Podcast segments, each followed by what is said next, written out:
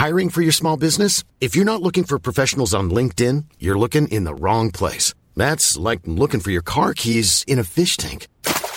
LinkedIn helps you hire professionals you can't find anywhere else, even those who aren't actively searching for a new job but might be open to the perfect role. In a given month, over 70% of LinkedIn users don't even visit other leading job sites. So start looking in the right place. With LinkedIn, you can hire professionals like a professional. Post your free job on linkedin.com slash people today.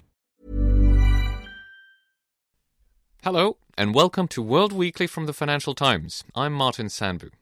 On the show this week, we'll be taking a look at how the crash in China's stock market has been spreading worldwide – and what impact the market turmoil may have on the global economy. In the studio with me to enlighten us is Chris Giles, the FT economics editor, and joining us down the line from Washington, D.C. is Sam Fleming, our US economics editor.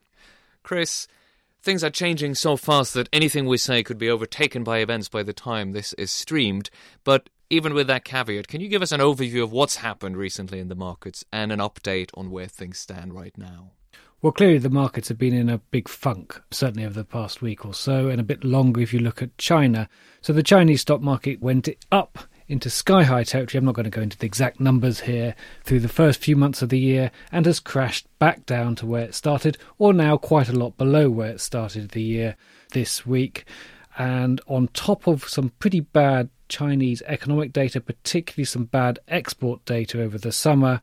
This has led the rest of the world to wonder whether China, which is on many of the best measures the world's largest economy, is now growing significantly slower than previously thought, and that's raised questions over the whole global economy, leading to other stock markets around the world falling very rapidly, commodity markets, clearly as China's a very large commodity importer, falling very rapidly, the oil price falling below the levels of January, and great uncertainty in the global economy again. So that's what bloodshed everywhere, is it?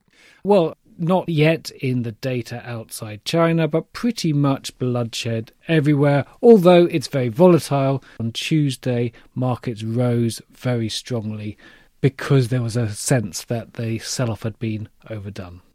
So, uh, what goes down goes up, we might hope. Sam, I assume you're packing your bags to follow the world's central bankers to uh, Jackson Hole, where they have their annual meeting. Everyone's eyes, of course, are on the central bankers, especially those at the Federal Reserve.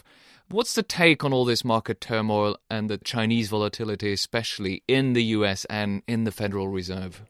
Well, yeah, Martin, the, it comes at a very sensitive time, doesn't it, for the Federal Reserve? It's really been spending the entire year priming the markets for an interest rate rise towards the second half of the year. And now this volatility erupts in China. It had a big impact, as Chris has been explaining, on the US markets, now rallying uh, today. So volatility is the word, but there clearly has been, over the past few days, a reduction in the US stock market. That has important wealth effects potentially in the US, bigger wealth effects than it might do in other countries because equities are quite widely held in the US. So the Fed doesn't necessarily want to react immediately to stock market gyrations, but it certainly is part of the picture. And more broadly, I think the way the Fed will look at this is to try and assess how significant not moves in the Chinese market are, which is something of a casino market, not with huge implications for the global financial system, but more how significant a slowdown is now underway in China. If there is a genuine, serious slowdown, which will have knock on effects around the emerging markets and potentially significant downward effects also on commodity prices. And that does uh, seem like something that is relevant to the Federal Reserve as it considers whether to raise interest rates as soon as September. Yeah, because a lot of people were expecting them to do it already next month. Is that completely off the agenda now? No, I think that would be premature. I think we're getting down to the wire, really. The Fed doesn't want to find itself in a position on September 17th where markets are more or less pricing out the chance of a rate hike, but it still thinks that it might be an option. It doesn't want to telegraph clearly, we are going to do it. It's trying to get away from that very, very concrete forward guidance, but it also doesn't want to be wildly out of whack with the markets. I think if we still are in a state of significant market volatility in the middle of September, then clearly the Fed won't want to add to that by hiking rates. But if the volatility has settled down dramatically and then we get a good core inflation reading later this week, and then a very, very good payrolls number in early September for the August jobs numbers, then I think perhaps some on the Fed will certainly say, well, maybe we should be considering a September rate hike. I think, having said all that, clearly what's been going on in the past few days in China and globally reduced the chances of a September hike substantially. It is one of the questions the Fed has to deal with, isn't it? How much it has to take into account international developments rather than purely domestic ones. Chris, it is striking, isn't it, that market turmoil in China, granted it's become a big economy, should be seem to be so important for markets elsewhere and for policymakers elsewhere. But you were suggesting a lot of this really is the surface, and if you go further in depth, there's something going on in the real physical Chinese economy. Well, of course, we never entirely know with the real physical Chinese economy. But what we do know is it was growing at over 10% four or five years ago annually, and that's down at least on official figures to 7% and is likely to slow considerably further. China gets bigger and bigger, so that doesn't necessarily mean the amount of demand it gives to the rest of the world economy is declining at that sort of rate. But there are fears that with the Chinese economy, it was growing initially on exports. Then it moved after the global financial crisis to be primarily driven by domestic investment, and particularly real estate investment. And that has stopped. And when you have an economy that has such a high level of investment share, you know you're vulnerable to sudden changes in confidence and changes in animal spirits, which might mean that people don't want to spend. And so you could suddenly find you're in quite a difficult position. I think we are too early to say this. We also have summer schools and markets. So to say that this is the start of another global financial crisis or another global downturn, it's far, far too early to say that. But you could see ways that it might be. Sam, how much does the US economy really depend on the Chinese economy, aside from psychological factors in the markets and so on, which, you know, can go one day one way one day and the other way the next? How much real dependence is there on Chinese economic activity? Yeah, I think that's an important point to make.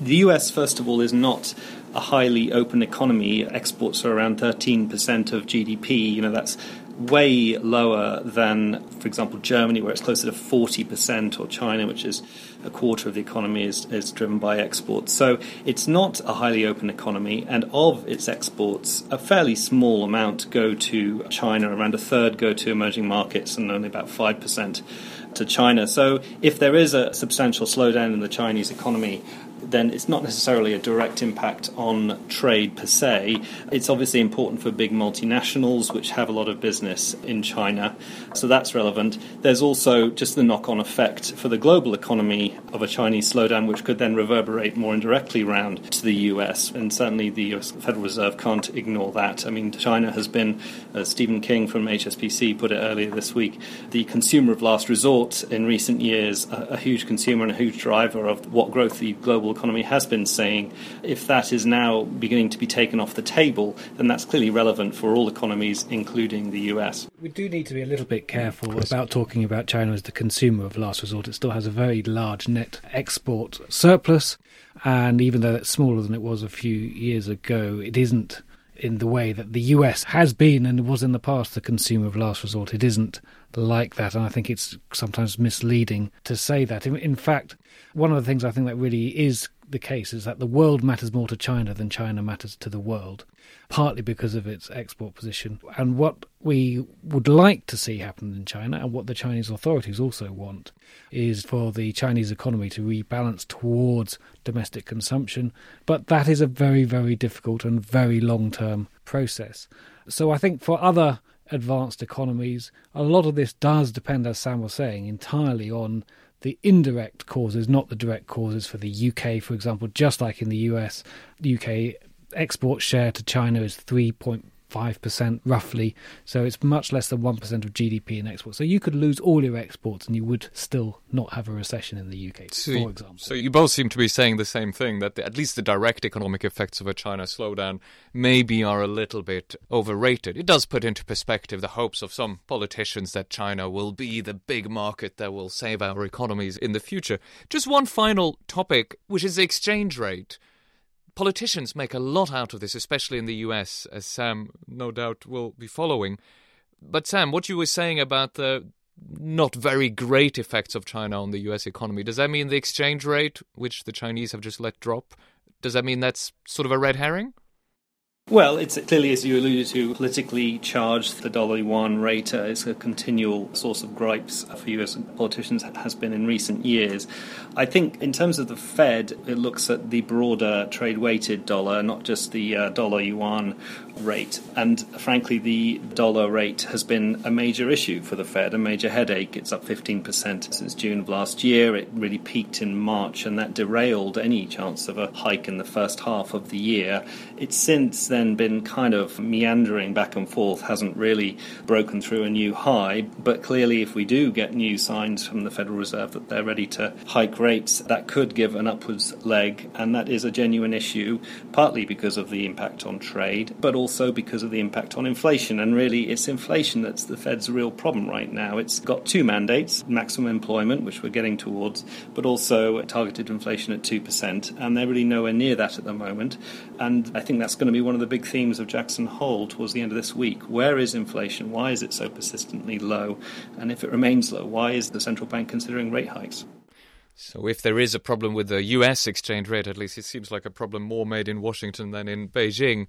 Chris, do you think the renminbi, the Chinese exchange rate, is important? These moves towards letting it be a little bit more market based? I think where we are over the last few years is the Chinese currency has moved up with the dollar. So, in fact, they appreciated a lot, and the depreciation we've seen as they made it more market based is at the moment tiny. So it's not going to be something that will create huge changes in global trade patterns. Were it to continue, then we might want to worry about it significantly more. But 3%, 5%, not a big change in the Chinese exchange rate, in their own trade weighted exchange rate, relative to the very, very large appreciation they've seen over the last few years. But the fact of the change may still have rattled market, or do you think that's not part of it? It was clearly part of it. It was clearly one of the things that changed the market psychology that mm. people thought that maybe this is the China moving away from its rebalancing program to going back to a export led strategy for growth, which of course can't exist in China anymore because China's simply too large to grow its economy through exports. That just won't work because the rest of the world isn't big enough as a counterpart to the Chinese exports. There aren't enough imports in the rest of the world for China to grow its economy through exports any longer. So I think that was a mistake from the markets, thinking this was a very significant change in policy. But it does highlight the dilemma in China that if you're finding investment difficult to generate because people are uncertain and you're finding it difficult to rebalance towards consumption, then you might want to fall back on exports, even though you know in your heart of hearts it isn't the route to salvation for your economy. Well, clearly, the economic policy decisions are difficult, and psychology is driving a lot of the market turmoil. That suggests to me we'll see a lot more of it. That's all we have time for this week. Thanks to Sam Fleming in Washington and Chris Giles in the studio here in London with me. Till next week, goodbye. If you enjoyed listening to this podcast, you might like to try our FT News podcasts, which focus on one of the main issues of the day and bring you the insights and expertise of our global network of journalists, as well as outside contributors. You can download these at ft.com slash podcasts most days of the week. Support for this podcast and the following message come from Corient. Corient provides wealth management services centered around you. As one of the largest integrated fee only registered investment advisors in the U.S., Corient has experienced teams who can craft custom solutions designed to help you reach your financial goals, no matter how complex. Real wealth requires real solutions. Connect with a wealth advisor today at Corient.com. That's Corient.com. Hi, I'm Daniel, founder of Pretty Litter. Did you know cats tend to hide symptoms of sickness and pain? I learned this the hard way after losing my cat, Gingy. So I created Pretty Litter, a health monitoring litter that helps detect early signs of illness by changing colors, saving you money and potentially your cat's life. Pretty Litter is veterinarian developed, and it's the easiest way to keep tabs on your fur baby's health right at home. Go to prettylitter.com and use code ACAST for 20% off your first order and a free cat toy. Terms and conditions apply. See site for details.